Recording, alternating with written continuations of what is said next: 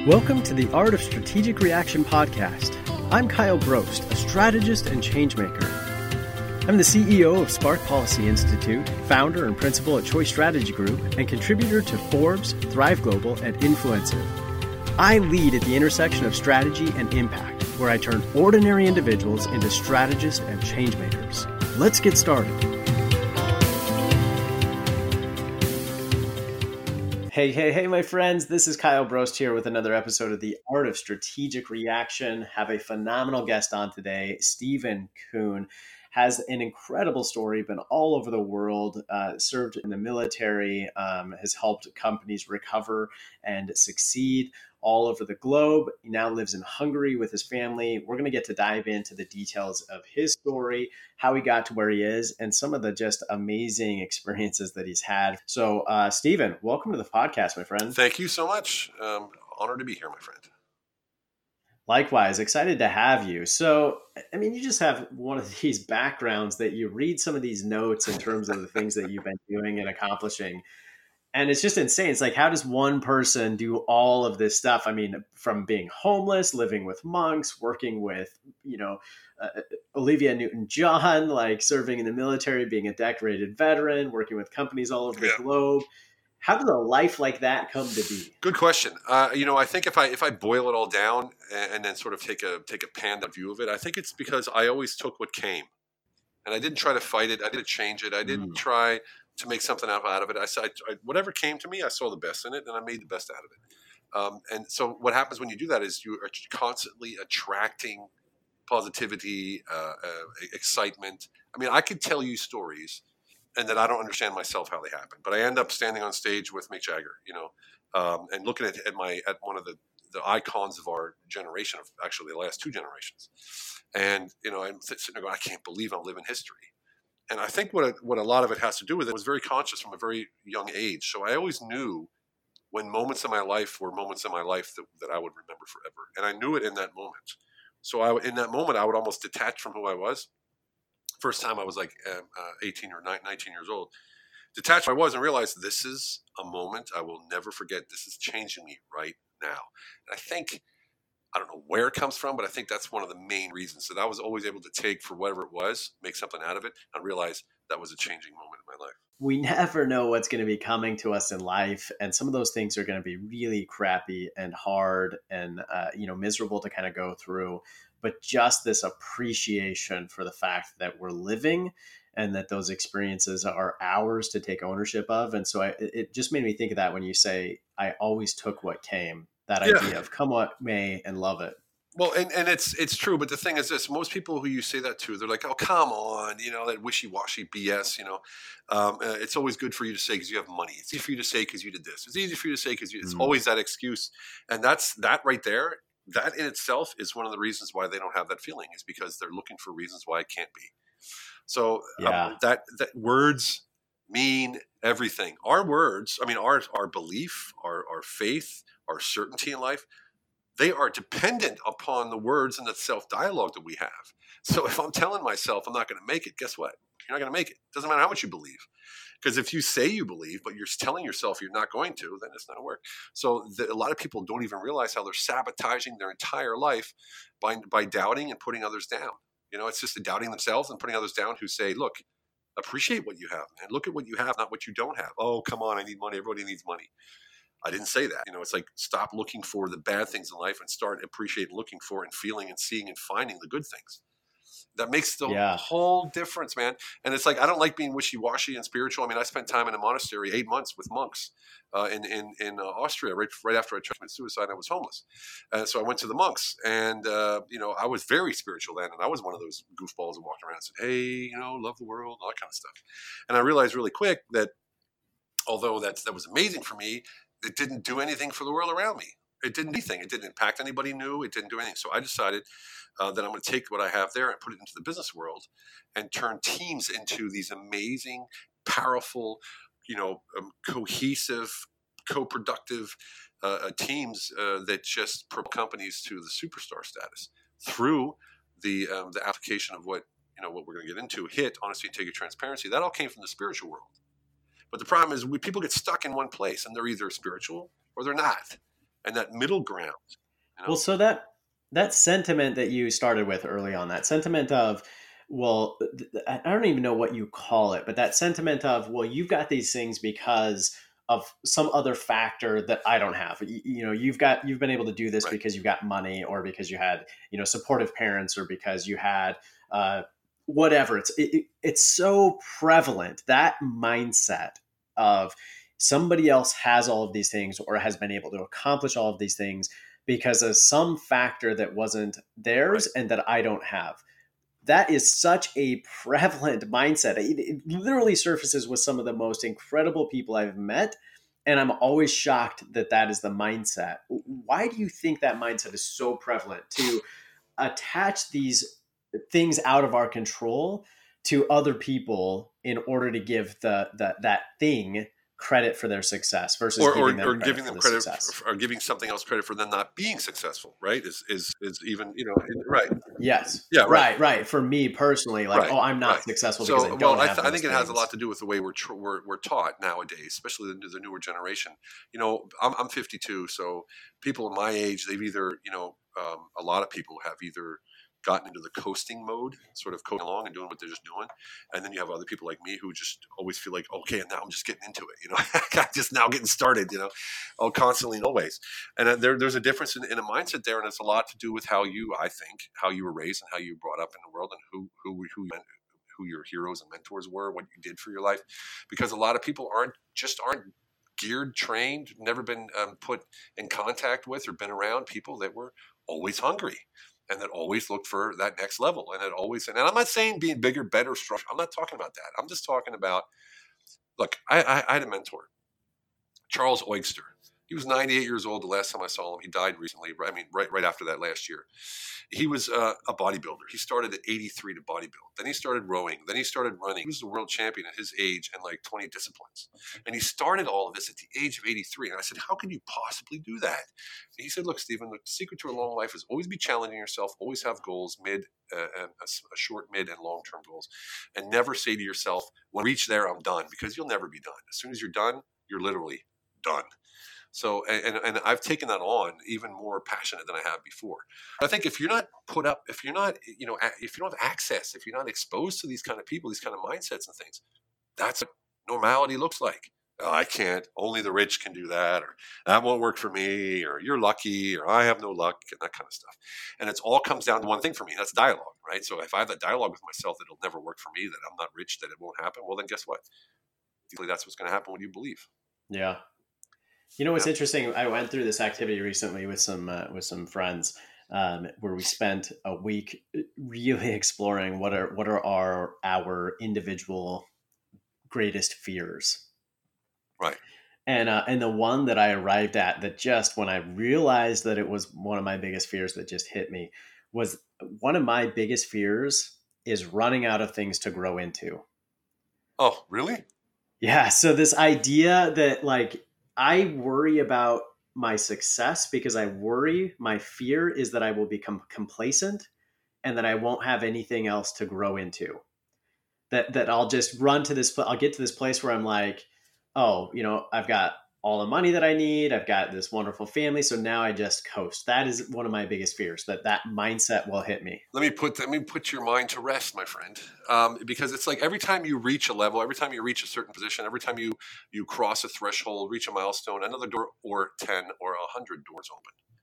Um, and each time that the doors open, you're going to see more ways to go, and you might go through one door, come back, and go through the other door uh, you might you know sort of split yourself and try to go through three or four doors at the same time. And then guess what? You're going to meet another 100 people per door. And the next thing you know you're doing side deals collaborations you're meeting people. Maybe you want to move all of a sudden. Look i'm living in hungary. You know who'd have thought that 10 years ago? Five years you know okay 10 years ago i came here. Okay 20 years ago who would have thought that you know? Uh, time flies my friend let me tell you. Um, so you know when, when you think of it that way you you that's a fear that's that's that's that can't happen to someone like you in my opinion, because as you move forward, as you build your business, you're building a life and an entire lifestyle.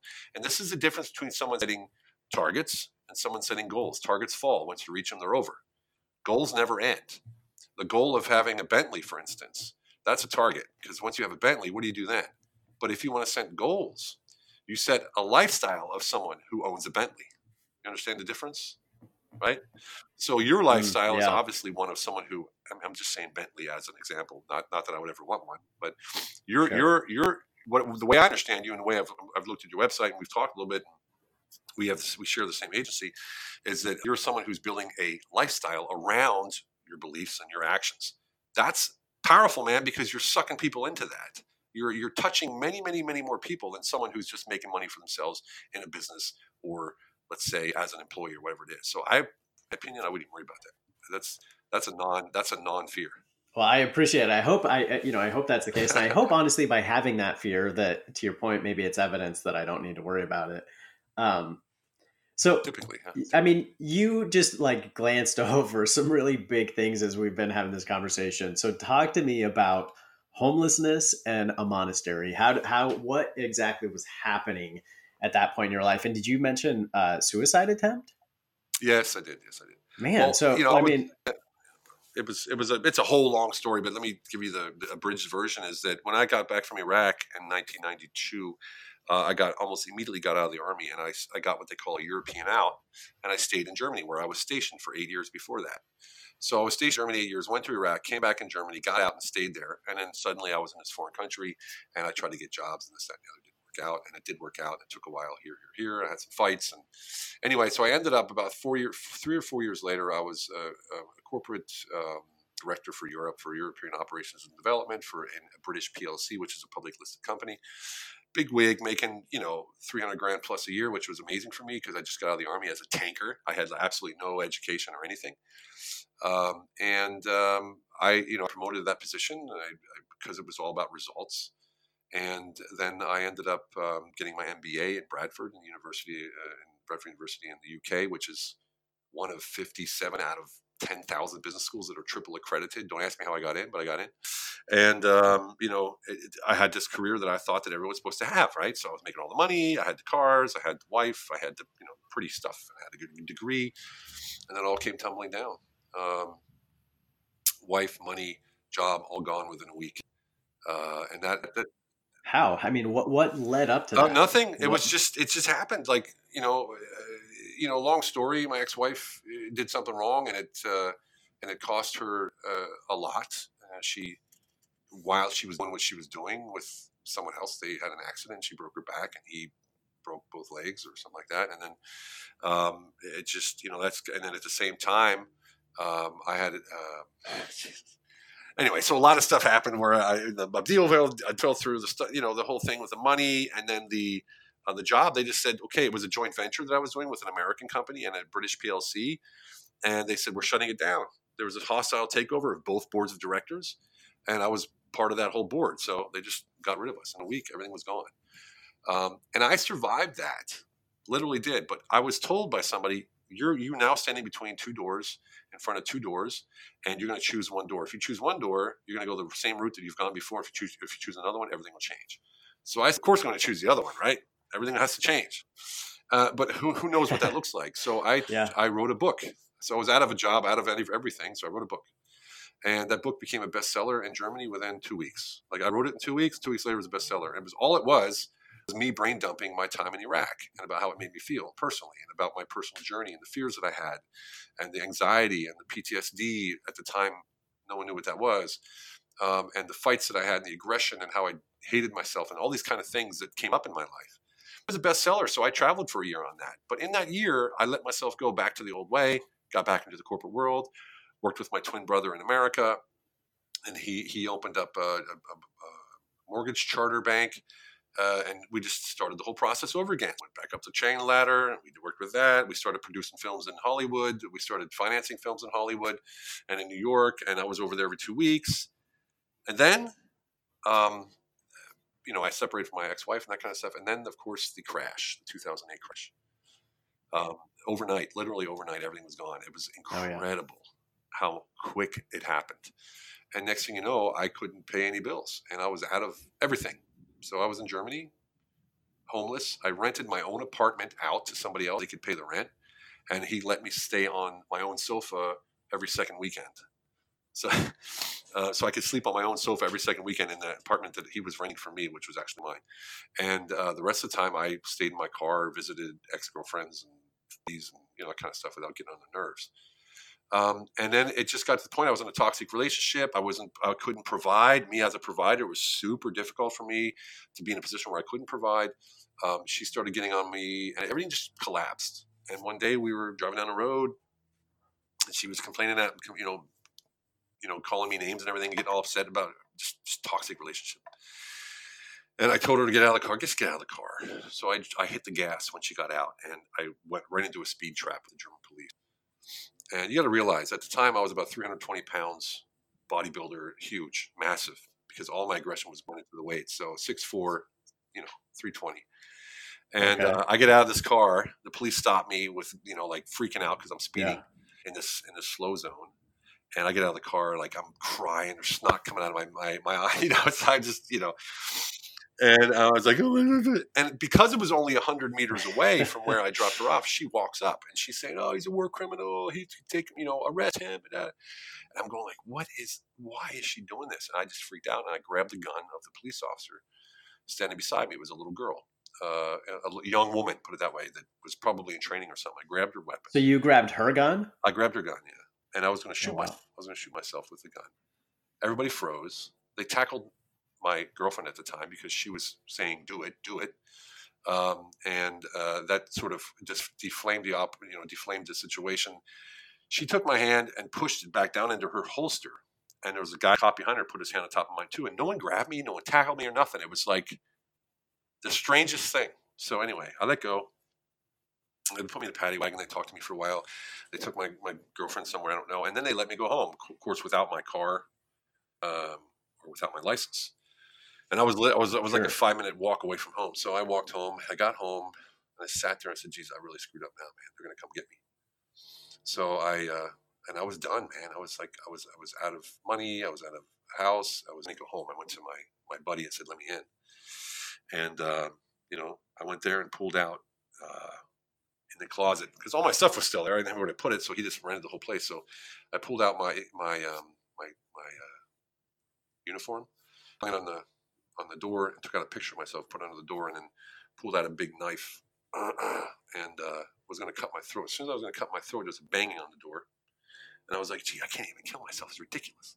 So, so I went to the door, and it was that little cop. It was that young cop.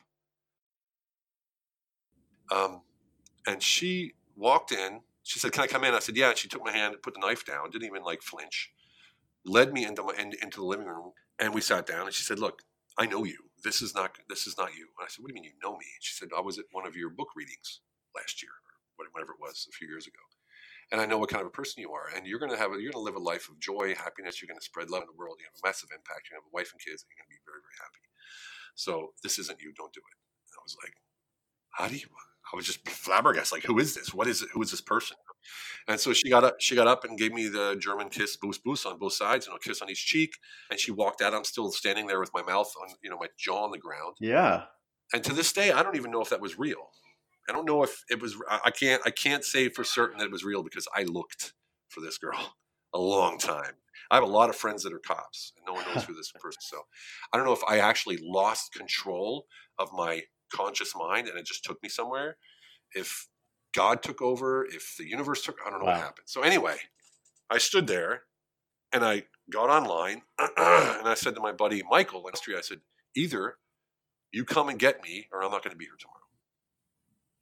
Because I was done. I was, it was over. Um, and uh, he literally immediately sent me plane tickets to Austria.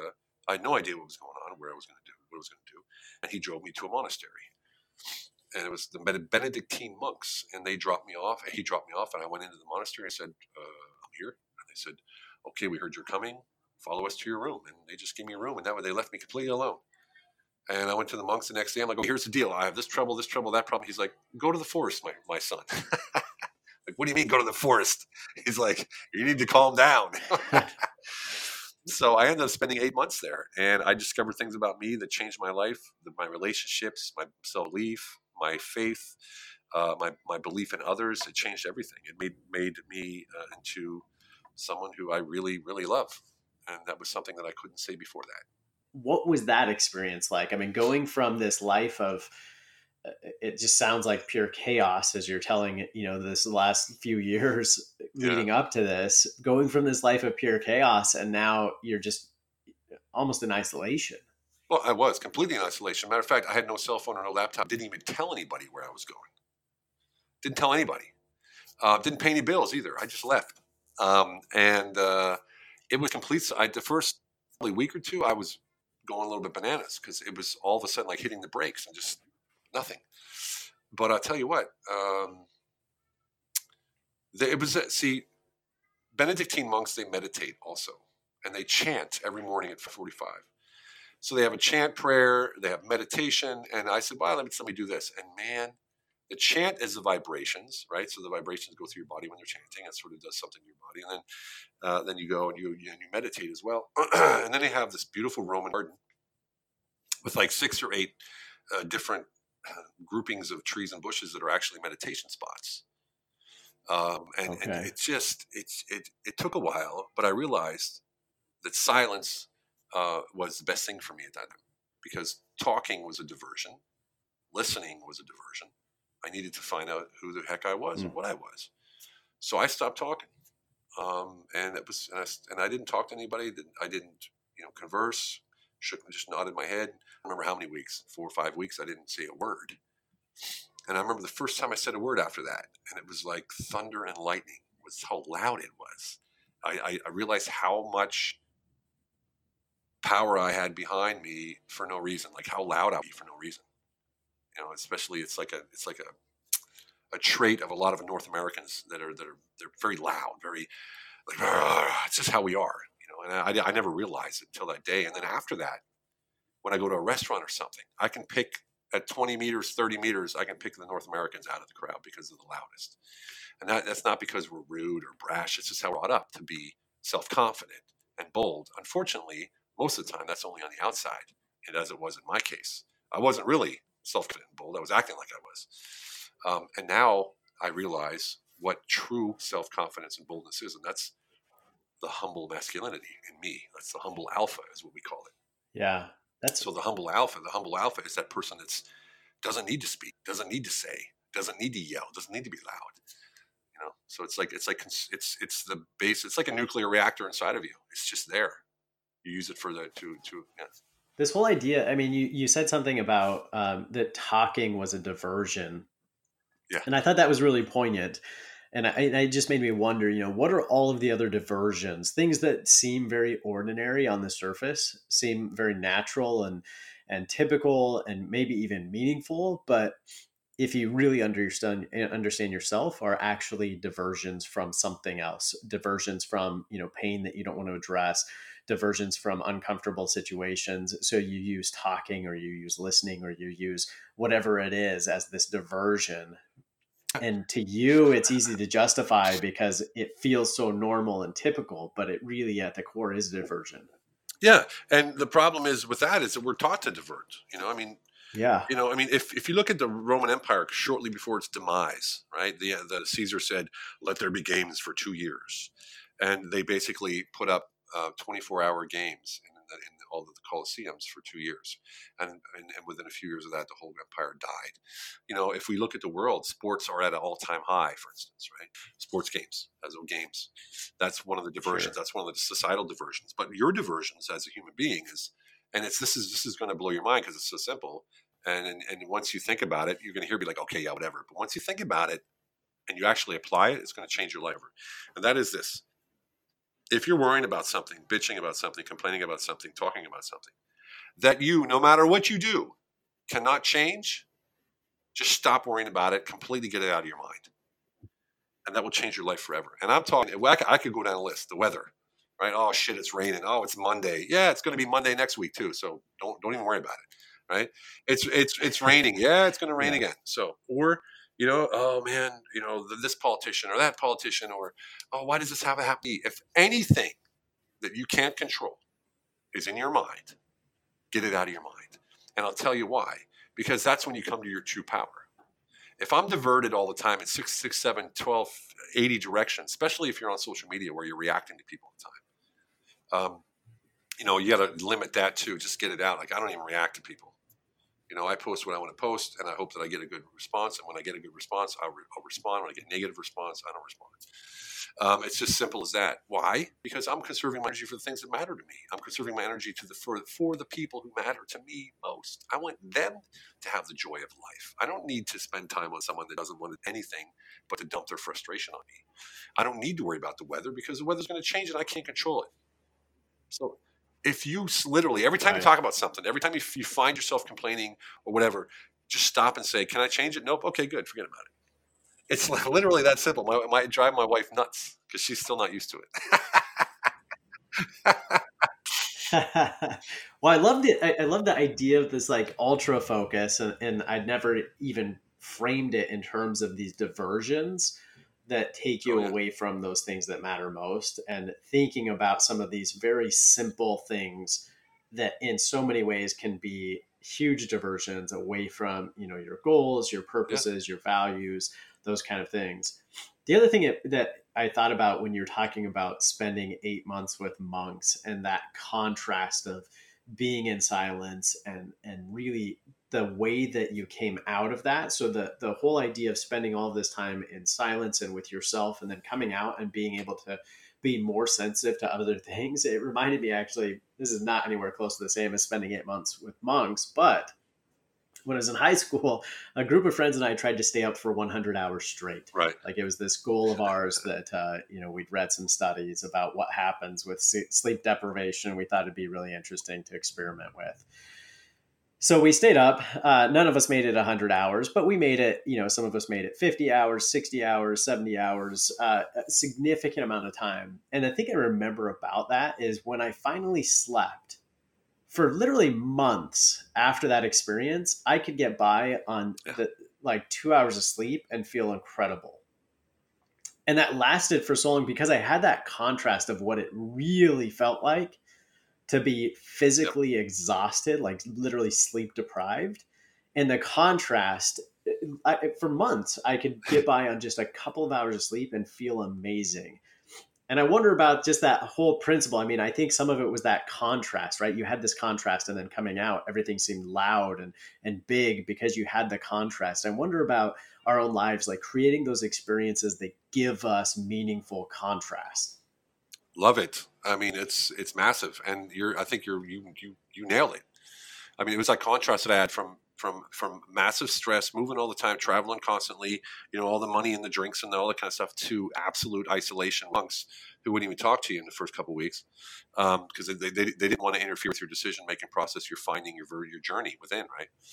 Um, and and and that contrast is to this day still a source for my when I go out at night every night before you know I go upstairs and with the kid, wife and kids and stuff, I go out in my backyard and I go behind the bushes and I just sit there and sort of absorb and I take some of that what I what I captured there and put it back into me, if you know what I mean. I reactivate it. It's a source of complete, yeah. incredible inspiration. I go there as much as possible to go visit. I bring friends there. Everyone who comes visits me, we go visit. Uh, you know, the monastery. I got a client coming in at the end of uh, at, the, at, the, end of September uh, that we're gonna go down there as well. I'm going to check it out. Hey, it's just something that's incredible, and it, it carries, it goes with me wherever I go. So yeah, I think you nailed it with that contrast. That's incredible. And when I, when, I, when you talk about sleep deprivation, I, I was awake for 100 hours, actually longer, during Iraq, and I was with Iraq, and uh, I have to say that when I came back after being awake uh-huh. that long, uh, it was uh, it wasn't that easy to get by on a little sleep. But now my power naps of, of 15 minutes, 20 minutes a day are just, they're better than the six hours of oh, sleep. Yeah. Like those, those power naps, man, those 15 minutes, is 10 minutes, boom. Right. I love them. Right. And it's, you wake up on your own. You wake up without even trying to wake up. It's just boom. I love it. So yeah, you nailed it. That's actually great. That's a great observation. I love that. Well, so I'm starting to kind of put this picture together in terms of your life and all these varied experiences and and hit. So hit is honesty, integrity, and transparency. That's right. And what do you do with those principles? So you you've arrived at these principles of honesty, integrity, and transparency. And what do you do with right. them? What's the power of those things? Well, we, you know, I've been teaching those for 15 years, and all my leadership courses. We had 30, I, we had 3,500 employees, and I, I, you know, in nine countries, I, I, I taught all of them about HIT, and it's all about. I used to call it self leadership. So honesty, it's HIT: honesty, integrity, transparency. Honesty is being true to who you are and how you live. Transparency is communicating your honesty for anyone to observe, you know, on the internet or like we are right now. And integrity is, is the result and your ongoing reputation. So the result of honesty and transparency is integrity and it's your ongoing reputation. So basically, when you live HIT, you you have the clarity of who you are and exactly what you want in life. You live an incredibly happy life where everyone seems to help you every step of the way, and you naturally attract others who live by HIT, making life really easy and enjoyable. And, and honestly, when you operate under HIT, you get an authentic connection, significance, and true happiness with everyone around you. And that's because every healthy relationship on the planet, whether private or professional is based on one thing, and that is every healthy relationship, and that is integrity. So the hmm. byproduct of how you live is integrity, and that attracts these valuable relationships that just give, give, give, give. And there's one thing that we talk about is in when you live by HIT, you invest in relational capital, and that means you give others. And that means when I when I meet anybody, I elevate them. My only intention when I walk up to somebody, when I'm living by HIT, is especially in a sales call or when I'm trying to sell something or they're trying to buy something, I'm trying to buy something, is my only intention has to be giving value. It can't be, I know what I'm going to sell them. I have a preconceived notion. I have a cookie cutter solution. I already know what they want.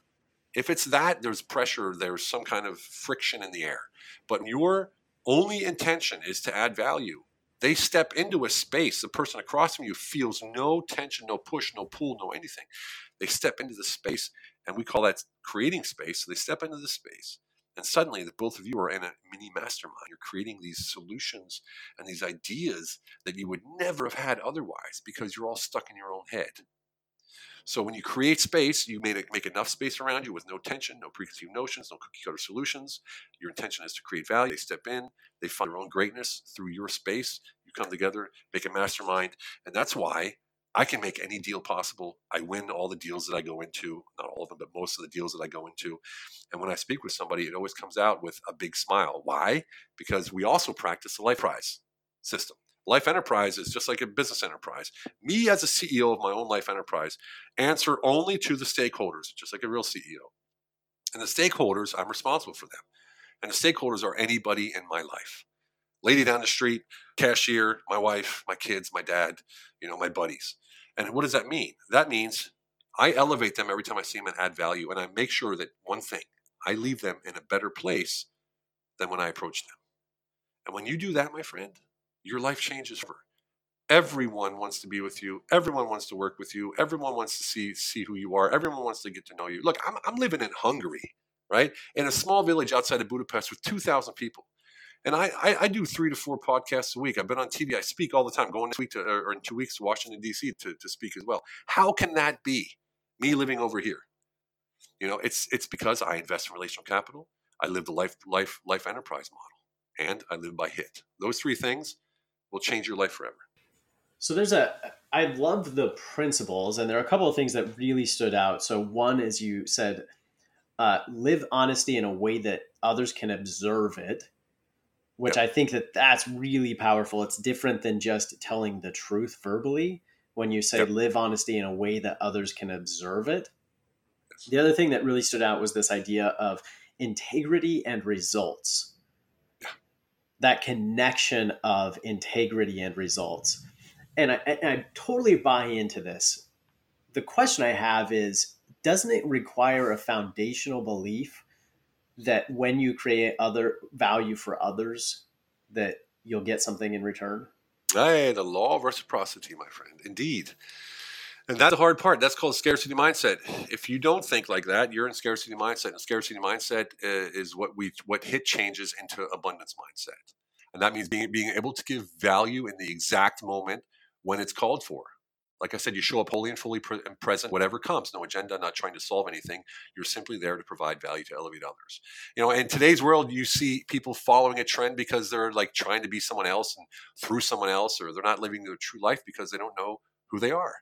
HIT allows you to dig through those layers. And once you know who you are, you have certainty about yourself. And when you have certainty about yourself and about your message and why, why you're on this planet or in this universe, um, then you don't worry about people stealing your ideas or looking at you weird or why would he do this or why would he do that because operating from a place of purity and hit. And when you do that, it doesn't matter what people say about you. It doesn't matter what they think. It doesn't matter how. I know 100%, without a doubt, I'm certain that I will get back. Maybe not from that person, but I'm going to get back from somewhere. Law of reciprocity. The universe says, give what you have, and you will always always get back what you don't have. And I've proven it over and over and over again. It just happens. But you have to invest in relational capital a little bit. You can't go to the stock market, put a dollar in, and get a million dollars out. Same thing goes for relational capital. You have to do and practice it until it gets intrinsic, where you're not even realizing you're investing in other people all around you all the time. Then the returns start coming 10, 20, 30, 40, 50 fold. And it's just ridiculous how, how crazy it gets to the point sometimes you're like, wow, you almost start doubting, okay, this is way too good. You know, what's going to happen here? You know, then, then the scarcity mindset comes in again because it's going too good too quick or, you know, too, too long. So every yeah. time you hit that glass ceiling, yeah. you have that doubt again, that imposter syndrome, that doubt, whatever it is that you want to call it, and then you got to you got to sort of pump yourself up again, get to certainty back. Look, there's belief, faith, and certainty, and this is my opinion. Belief is active, like okay, I want to believe this, that, and the other. Okay, do okay. Faith is like when you pray. You faith, you pray, and then you the next day you pray again for the same thing. So you believe a little bit and you have a little bit of faith, but you don't really, you're not really certain about it because you're praying again for the same thing that you already prayed for. Then you have certainty. Certainty is where you completely dis- detach yourself from how you're going to make it happen because you know it will happen. So everything we do with HIT, everything we do with all of our, our, all of our businesses and enterprises is we people from belief to faith to certainty. Once you have certainty, your entire spectrum opens up, and you can see the two most important things that uh, the two most important things for success, in my opinion, when it comes to relational capital, and that is luck and coincidence. if you ask any successful person, I mean, mega successful person, you know, how much luck and coincidence played a role in their success, they're going to say easily 30%. So if, if I'm focused on one thing and worried about making money and have the scarcity mindset, I will never have the chance to see the people that are standing right in front of me that can be my luck or my coincidence. So that's just so. Say that part again. You said it that successful people will credit at least thirty percent to luck. Luck and coincidence. Okay, I, yep. I, I'm so happy that you said that because I can't tell you how many people come on either to the podcast or that I have conversations with, and when I tell them that half of my success is due to luck, they get frustrated because they want me to present it as though I had 100% control yep. over everything that happened because it gives people this sense of, yes, like you can go do it. And I just, it, it drives me nuts because I can't say that with integrity. I can't say, or honesty, that I deserve 100% credit for everything that I've been able to achieve or that's been given. I so much of it has literally been timing that I couldn't control. Right. Has been uh, you know, some to your point, somebody reaching out and offering support that I that I couldn't control. So I I just want to first call off. Thank you for saying that luck plays a role in success, at least a portion right. of it. Well, and that doesn't take away from the idea that you can better position yourself for results through action. I mean, it yeah. doesn't it doesn't diminish no. the idea that you have some level of control over your own results. But a lot of people think action means something outward, right? Uh, there's a lot of yeah. action we have to do inward to, to be able to prepare yourself to be able to oh, even yeah. see that luck or coincidence. I promise you, you're 100% responsible for you receiving that, that coincidence. I promise you. You wouldn't have yes. never received it if you were Absolutely. stuck in a rut, if you were focused on one thing, if you were, you know, grinding your head to the ground. As people say, hustle and grind, which drives me nuts because for me, hustle and grind are two words that someone made up to make you feel better about working way too much. You know, so you know, it's uh, it's it's it's you are responsible for what happened to you most people most people don't take yes. the responsibility when it's good, but they'll take it when it's bad. Like, oh, I know I screwed up, and you know that kind of stuff. It should be the other way around. Like, why is it? Right. It's yeah, the old adage yeah, yeah. that you know hard work puts you where exactly, luck can find you. Exactly. But I, I, you know, I beg to differ. Hard work is also um, overrated. Uh, I think hard work means in, in our, you know, we're thinking blue collar here, right? You know, most most people when you think hard work, they think blue collar, um, and I, I, think hard work is work. I know that's cliche, but smart work is key. You delegate the task. You delegate the task and not oh, yeah. the responsibility. You do a lot of collaborations. You do a lot of affiliations. You do a lot of joint ventures, and there you're just you're managing processes rather than actually grinding your head to the ground, grinding your, your, your bones to the stone. You know, it's just it's just working smart, trying to right. leverage as many you know relationships as you have, which when you live by HIT, relational capital, and life enterprise, you can absolutely do. Well, you're speaking my language, so I, I, know it sounds uh, like it. We're, we're right on key, brother. Yeah, one, one thing I want to just give listeners because we haven't talked about it in the podcast, so I just want to define a couple of terms. So, you mentioned this difference between scarcity mindset and abundance mindset, and it's actually for some reason it's not something that's come up on the, the podcast yet. But scarcity mindset is this view of the world where resources are finite and extremely limited. So, therefore, if I have something, you cannot have it. Or if you have something, I cannot have it. And so it's this idea that there are these limited resources. And so when I'm trying to achieve something, everyone is competition for those resources. And that creates this idea that resources are limited that they are scarce and therefore I'm in constant competition with others for those resources. Whereas, as you mentioned, abundance mindset, it, for definition and clarity, is the idea that resources can be reworked and that they are infinite. And I don't just mean physical resources like water goods like that, but this idea of intellectual capital, that the idea that as I help other people, that I'm actually creating more resources that can then be shared. And by creating more resources that can be shared, I actually get a larger portion in return. And so I just want to give that definition for people who are hearing it for the first time. And scarcity mindset is incredibly oh, detrimental oh, to goals and pursuing achievement because you will always feel like you're in competition, not just with others, but ultimately you will find that you are in competition with yourself for resources. And uh, and so if you're looking to achieve, you've got to get away from this idea that there are only so many resources and that we're all in competition for them, and find this space where you actually recognize that by coming together and collaborating and working with each other, that there are so many resources available, and that you can actually build additional and create new resources to be shared. Right, and let me give you an example. I had a, I have a, a I, actually my speechwriter came to me. He said, "Look, I got this client, and she has a problem. She had someone who she could introduce to a client um, because they asked her to, but she's scared that if she introduces this person, they'll book that person instead of her as a coach." And I said, "Well, you have to introduce her fully and and, and purposely with that with the um, with the intention of giving value to both of them." And what happens if they book each other and you're not involved? It's, what you just did is you created what I call radiant value, right? So it's like ripple effect. So that radiant value is going to carry out to those two. How how how excited do you think both of them will be that you selflessly gave them an opportunity to work with each other that's going to have a success? That's going to come back to you massively. And he was like, "My God, it's amazing." And she did it and she she actually um, her, her bookings went up massively. Why? Because she let go of that scarcity. I can't introduce them to that. What if they find out that they you know they coach and they charge more or they charge less and you know and also abundance um, also contains the money. There's more than enough money for everybody on this planet to be, have as much as they want. Because what happens is it gets produced. As soon as it's just like the person who ran the first two minute mile right? Suddenly everyone was doing it it's the same principle. Once breakthrough, mankind is attached. We're all connected.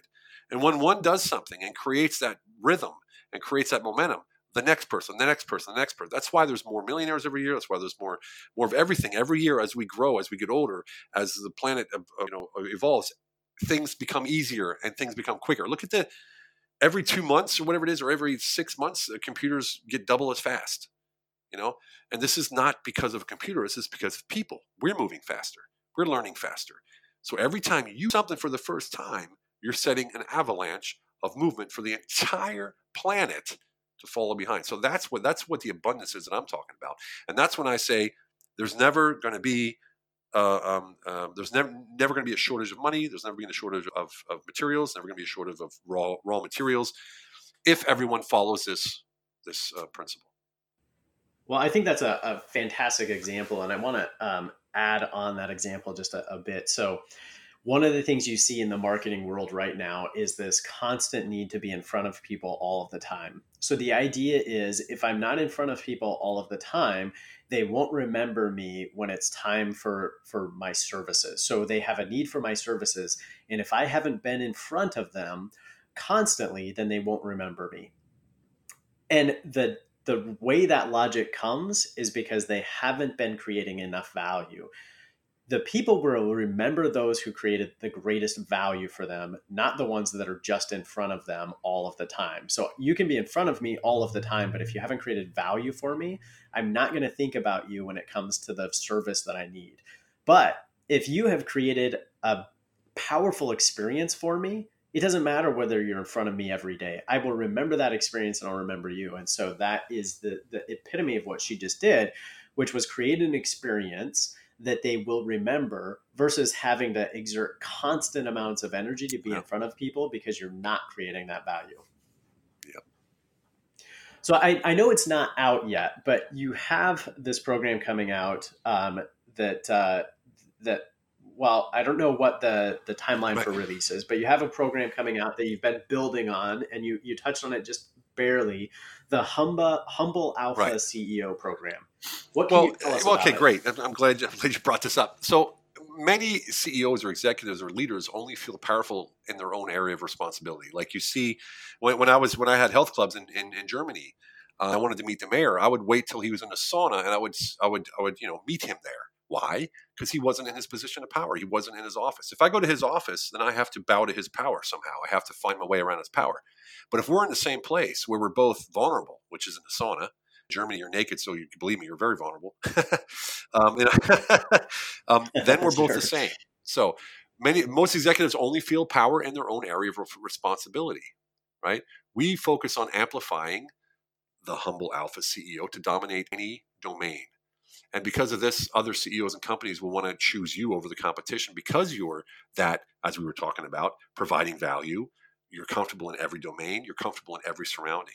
So the Humble Alpha CEO program is a custom program which is designed to take a leader and their senior direct reports from their current level of performance to a high performing laser focused team and to living a quality of life with certainty in everything they do. We talked about certainty. And all while we add at least $1 million in incremental revenue to their company in the first 12 months. So we, we work on the, the CEO itself, then we work on the team, um, then we work on the investing in relational capital. Then we work on the million dollars, and then we work on quality of life. So it's a five-stage program. Uh, it's a year-long program. Most of it's done in six months, but then of course the, the last six months there's a lot of coaching. We have a lot, and, and the final uh, there's a lot of goodies in there, so to say. We're working with a lot of cutting-edge material, and the book is Humble Alpha CEO, the five-step program. Uh, so yeah, it's that should be coming out. we have already launched a pre-launch of the program because uh, we're beta testing it, um, and it's amazing. I got to tell you, um, the heaviest part that we see that's really, really taking root is HIT, relational capital, um, personal growth, um, and quality of life. You know, re- re- revenue is almost secondary to everyone we work with because they realize that revenue is the outcome of quality of life you know you live that quality of life first and, and the revenue is going to happen. When you put your focus on those things that actually matter to you you're going to be more bored, more energy your team will be more uh, will be happier your relationships will be more fruitful you're going to feel love and joy around you all the time and that makes you automatically better at everything you do. So that's what we teach. That's the humble alpha ceo program anybody wants to get you know let us know just i'm sure you'll have a link at the bottom for my for my email just hook us up. Yeah absolutely well, I, I, love the way it sounds, and, and you see that with with leaders where they are they dominate in a specific scenario or comfort zone, and uh, and what you see is they try to create those right. They try to right. create those scenarios because that's where they're comfortable, comfortable in. Yeah. Um, you also see that when they get uncomfortable, they over rely on those kind of strengths or areas. Yep um, which can be detrimental to experiences and opportunities and environments where a lot of more value could be created. Massive. So I think the programs uh, you know, brings a ton of value to CEOs, to executives who are looking to right. create that comfort and, and productivity in a variety well, of scenarios. A, a, lot of people don't even realize it. A lot, a lot of leaders don't even realize it until they're actually put in that position. And, and what, see, all of this I'm talking about here, all of this, you know, hit and, and then humble alpha, and uh, this is my life. This is how I live my life. So I, you know, I'm, I've, as you know, I walked up to Mick Jagger and said, "I'm your new bodyguard." Like simple as that. That's, I just walked right up to him and I got the job. I, you know, walked up to Andrea Bocelli and said, "You need me. I'm going to show you why. Give me 15 minutes." And he did, and he hired me. Right. Um, Olivia Newton-John, I brought her company yeah. to, to six countries in Europe. She didn't even know who I was. Right. So this is that's how certain I am in every arena of life. And if I can do that, you know, in the position, because I was, you know, all the way up to, you know, directors, all the way down, managing director, all that kind of stuff, all the way down to a doorman in Berlin back in the day. I was always certain of who I was. And it all starts with you. And if you're not certain with who you are, you can't be certain in anything. So what you do is your personality turns into your position. I'm the CEO of, I'm the CEO. Oh, look, there's a CEO, the CEO, CEO. They don't say Bob or Jim, they say the CEO, right? So we take that identity from as being CEO to being who you are. And that's why part of the program, the most important part is finding the identity and your purpose. So once you had, the title is secondary. Believe me. When you stand in a room and you own that room without saying a word, and I can tell you when one person does it, it's Bill Clinton. When he when he I was I had my back turned to to the door when he walked in and I felt him coming. I was like, holy shit, who's that? Turn around, there he was. And what did I do? Like, oh, I walked up and said, Hey, Bill Clinton, how you doing? Shook his hand. He said, Hey, how you doing? That's just a little trick, by the way, if you, if you want to get to um, people that are in powerful positions, just use their whole name. Don't say Mr. Clinton, President Clinton. Don't say Bill or Willie. Use their whole name, first and last. Every, yeah. Use their first and last name always. It works every time. Because they look at you like, do I know this guy? Don't I know this guy? What's the deal? Da, da, da. Yeah. They just they just take it for granted. Next thing you know, you're in a great conversation. I mean, this is all really powerful stuff. I, I, love that what you're sharing out there. I love this whole idea of helping executives get more comfortable and the idea of you know your personality really driving who it is that that you are and what you become both personally and professionally. Right. Well, it's and it's it's so important. I'm sorry, it's so important. That, I'm sorry, I'm going to cut you off, but it's so important that people realize yeah, that identity is who they are, not what they are. Right?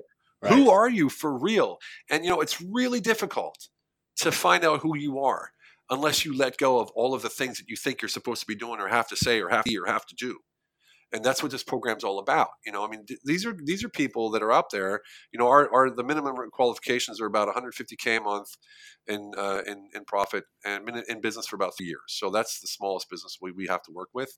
And you know, these these are in a place of high stress. They're in a place of growth. They're in a place of transformation, and they're not going to get there unless they have the certainty of that who they are can take that company where it needs to go, not what they are you know, and that can mean a lot of can mean a lot of different things, yeah. and it's so powerful.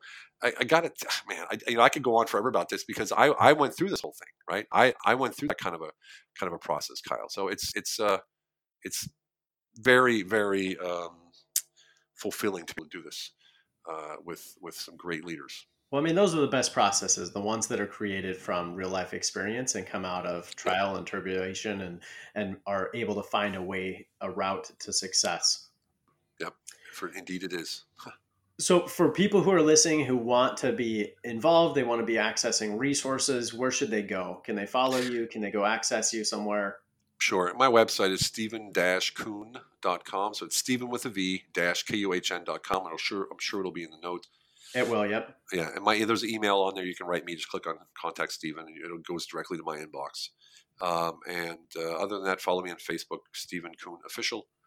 Um, I do a live video every morning. It's called the Daily Purge, and nice. I'm on episode 241. So it's been doing it for a while. Nice. And I do one awesome. one business episode a week, typically on a Friday night.